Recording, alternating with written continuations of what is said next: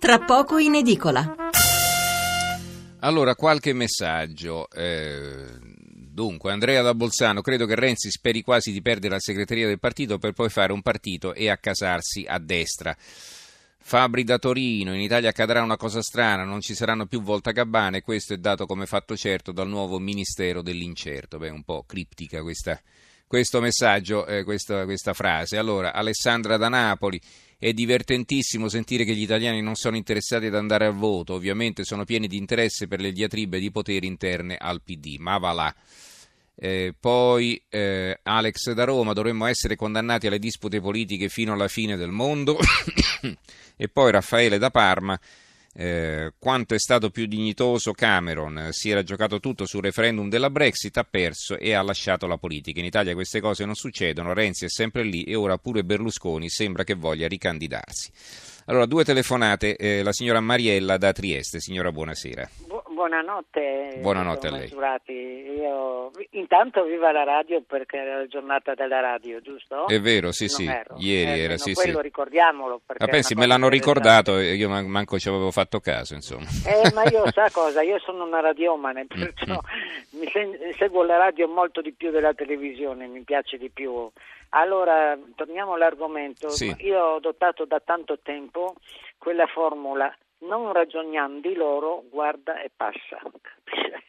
Voglio dire, la politica io la seguo perché leggo i giornali, ma sono disgustata proprio perché altrimenti io non so come siamo finiti così in basso. Effettivamente se lei vede, no? E osserva un po' in giro, anche la politica degli altri paesi eh, può essere anche un po' così degradata, ma noi la paghiamo a peso d'oro questa politica per, per avere risultati zero. E allora che cosa ci, ci rompono la testa con queste elezioni, con questo o quell'altro? Non, non combinano niente, perché basta vedere la nostra economia, queste leggi faraginose, la burocrazia che ci soffoca. E di che cosa vogliamo parlare? Allora, qual è la soluzione, signora Mariella? Prego? Qual è la soluzione? Che bisogna fare secondo lei? Ah, la soluzione, guardi, certe volte mi viene la disperazione. Sa che cosa? Io ascolto molto volentieri tutto il calcio minuto per minuto. Mm. Ecco. Ah, quindi- creda, eh? Va bene. Perché quello, quello mi diverte, ma la politica Ah, proprio. guardi. va bene. Va bene. Grazie per la sua simpatica telefonata, signora. Grazie e buonanotte. Allora, Giuseppe da Venezia, buonasera. Buonasera, niente, volevo chiedere al, eh, specialmente al- all'onorevole Fiano eh, come, eh, come interpreta, eh, che lettura dà dei, dei tre anni di governo Renzi, nel senso che mh, eh, agli anni precedenti seguiti dalle grandi restrizioni in tema economico abbiamo avuto anni di cui forse adesso l'Unione Europea comincia a chiederci il conto. E mh, vorrei chiedere come, eh, se può dare una lettura diversa, cioè mh, sono stati anni in cui l'economia dava, o la congiuntura economica dava la possibilità di contenere il disavanzo, il deficit, eh, come era stata improntata prima la politica economica, invece si è scelta una strada diversa e, e- soprattutto si continuano a chiedere sacrifici a tante persone come tutti i coloro che sono andati non hanno potuto andare in pensione con la legge Fornero eccetera. E tutte queste persone che stanno pagando a cosa dice il Partito Democratico? A queste persone che stanno contribuendo alla riduzione del disavanzo dello Stato mentre magari i soldi vengono spesi in altro modo non sempre adeguato e utile per il bene comune Grazie Giuseppe anche per la sua telefonata. Allora, eh, riprendiamo dall'onorevole Fiano, poi sentiamo anche il professor Armaroli. Prego, onorevole. Oddio, Se non vuole rispondere, una sì. risposta tradurre mille giorni di governo Renzi. Io penso che si siano fatte molte cose utili per il Paese, per il suo risanamento economico nei confronti dell'Europa e che molte se ne dovrebbero fare ancora, eh, non c'è alcun dubbio. Eh, eh, noi abbiamo come dato principale negativo che riguarda poi la vita dei singoli cittadini e l'impossibilità di migliorarla per tutti eh, il debito pubblico. Noi siamo un paese che siede su 2.300 quasi miliardi di debito pubblico, che paga circa 70 miliardi di tasso passivo su questo debito ogni anno ed è una spesa che ovviamente si va ad accumulare di anno in anno, nonostante noi abbiamo fatto questo governo e anche precedentemente tagli significativi alla spesa pubblica che per esempio ci hanno portato ehm, a risparmi nel corso di questi eh, mille giorni. Io penso alle tantissime leggi di cui sono orgoglioso che abbiamo approvato in questi anni, penso a quelle sui diritti civili, alle coppie di fatto, alla legge del dopo di noi. Penso per esempio ai dati dell'occupazione sui quali non si riflette, oggi c'era un articolo sul Corriere della Sera di Ferrara ai 650-700 mila posti a tempo indeterminato in più che si sono sviluppati in questi tre anni. È abbastanza? No, non è abbastanza la piaga della disoccupazione è forse la più socialmente terribile che noi viviamo, ma io sento che abbiamo fatto un, un avanzamento, che bisognerebbe continuare in questa direzione di risanamento del Paese senza incidere sulle tasche dei cittadini, cercando di sviluppare l'economia per portare nuovi posti di lavoro. Bisogna continuare su quella strada anche eh, in una battaglia con l'Europa, perché l'Europa capisca che la linea dell'austerità che c'è stata in questi ultimi anni sarà servita magari per tenere un po' sotto bada i mercati, ma non è servita per migliorare la vita dei singoli cittadini, noi siamo per lo sviluppo, non solo per l'austerità. Ma è vero che Renzi ha fatto capire a Padova che così non va bene, insomma, questi cedimenti nei confronti dell'Europa non li approva? Come hanno scritto i giornali? No, oggi, gliela, gliela, cioè ieri, gliel'ha detto, non gliel'ha fatto capire, gliel'ha detto in diretta in direzione. Renzi pensa che che il braccio di ferro con l'Europa eh, non possa concludersi con un nostro cedimento sull'imposizione di nuove tasse, sulle accise mh, ipotizzate al Ministero dell'Economia eh, su benzina e non so su cos'altro. Eh beh, questi soldi in qualche modo tocca tirarli fuori purtroppo. Eh sì, tocca vedere. fuori, ma Siccome nessuno poi ta- la spesa la taglia, su 800 miliardi che, di, di, spesa pubblica non riusciamo a trovare due, che sarebbero quelli che ci chiede l'Europa, e quindi dobbiamo aumentare eh, le tasse se non tagliamo la spesa. Non è tagliata la spesa pubblica, non, non, è vero che i diagrammi di andamento della spesa pubblica in questo Paese negli ultimi mille giorni non abbiano dimostrato che la spesa è scesa. Certo, lei sa che noi siamo un Paese eh, che ha un sistema di welfare che oltretutto la spesa sociale in questo paese cambia perché noi siamo un paese che invecchia. Invecchia, sì, certo, eh, spenderemo sempre di più. Bisogna spendere abbiamo, bene, però probabilmente non è così. Come, bisogna spendere meglio, come eh, dice certo. lei. L'ottimizzazione della spesa è più efficace e, socialmente meno impattante del taglio della spesa. Certo, no, questo accentramento per esempio della spesa così, nella sanità con la Consip, questo è senz'altro positivo. Allora, ehm, intanto va bene, mi è arrivata la prima pagina della stampa, quindi non ho solo il titolo d'apertura, c'è anche un'intervista al Ministro della Giustizia Orlando. Matteo sbaglia, così aiuta l'antipolitica, questo è il titolo. Allora, eh, professor Armaroli, torniamo da lei. Anzi, ci avviamo pian piano alle conclusioni, poi leggerò qualche altro messaggio e poi terminiamo. Prego. Sì, beh, eh, la differenza tra Monti, per esempio, e Renzi è una differenza abissale, perché Monti eh, pigiava sul freno, nella macchina di Monti c'era, c'era il freno e non c'era l'acceleratore, per ragioni comprensibili, perché veramente stavamo andare, come si dice a Napoli, eh, a, mare con tutti i panni, insomma. No?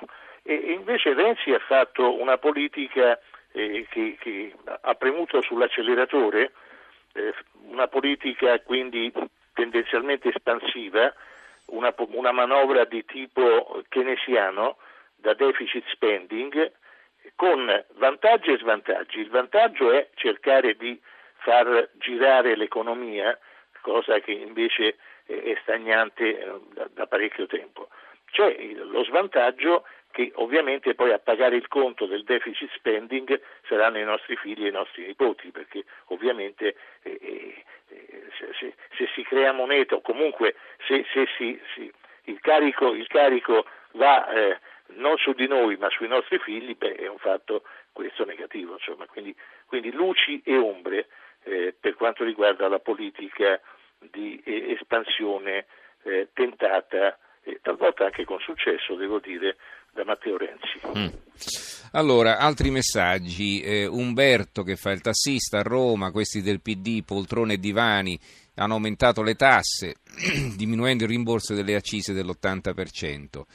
Gaetano da Bari, restiamo sempre il paese dei Borgia. Eh, poi ancora Marina da Venezia, mi auguro si vada a votare quando ci sarà chiarezza all'interno dei partiti e non solo nel PD con una legge elettorale equilibrata tra Camera e Senato, soprattutto in un clima meno avvelenato. l'idea di una nuova campagna elettorale in questo momento mi spaventa.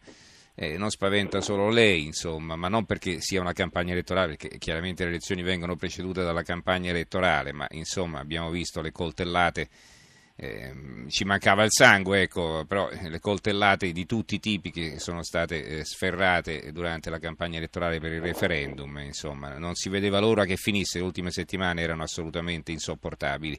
Allora, Franco da eh, Napoli, Renzi e Raggi sono l'espressione di due fallimenti ideologici ed entrambi schiavi del proprio egocentrismo.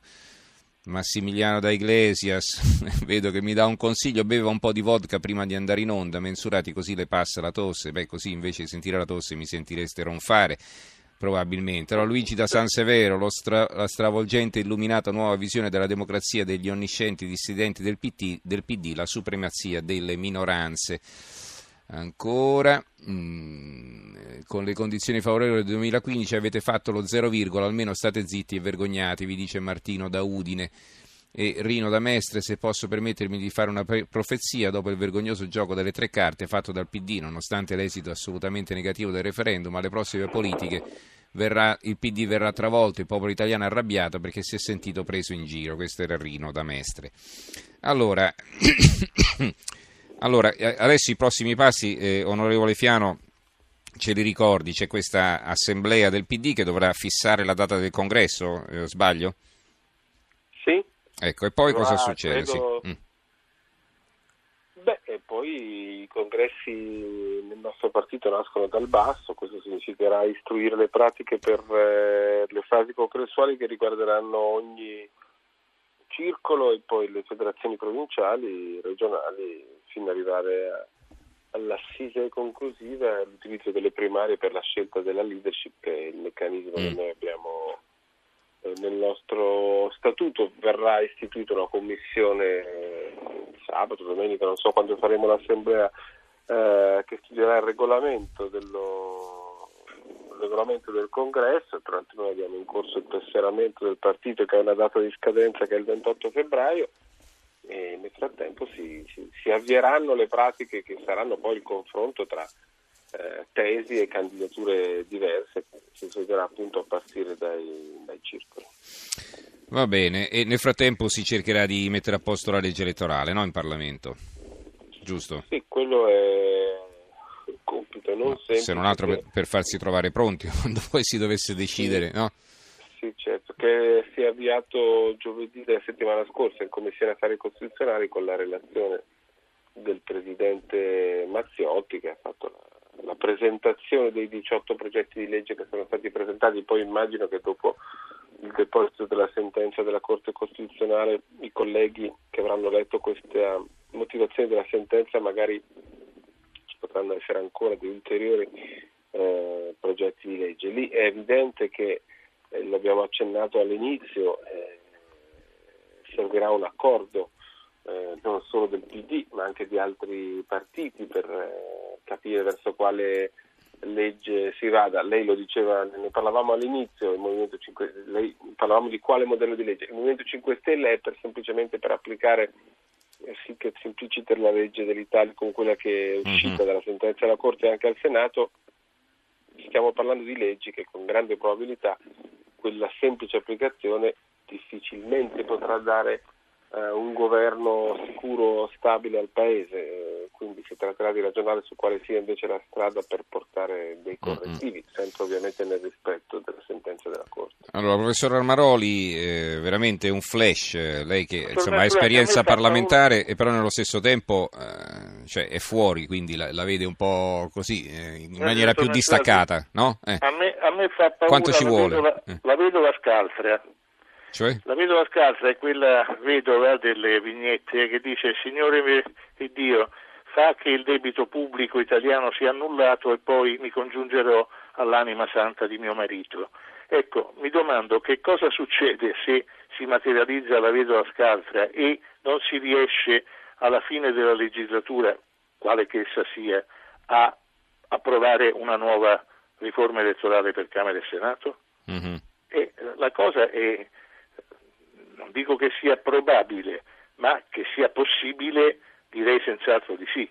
E allora veramente sarebbe un salto nel buio. Uh-huh. Quindi a, a, mio modo di vedere tutti i cittadini eh, responsabili, attenti alle questioni istituzionali si augurano che i nostri rappresentanti del popolo possano veramente sfornare una riforma elettorale per Camera e Senato come prevede e eh, auspica il Presidente della Repubblica uh-huh. che possa far sì che si, ci sia una maggioranza nella prossima legislatura e un governo possibilmente stabile. Benissimo, allora ringraziamo i nostri due ospiti, il Emanuele Fiano, componente della segreteria Grazie. nazionale del PD con delega alle riforme istituzionali, ricordo anche capogruppo alla Commissione Affari Costituzionali della Camera dei Deputati. Grazie onorevole, buonanotte. Grazie a voi, buonanotte. Buonanotte anche al professor Paolo Armaroli, già docente di diritto pubblico comparato all'Università di Genova. Grazie professore, ci risentiamo, a risentirci, arrivederci.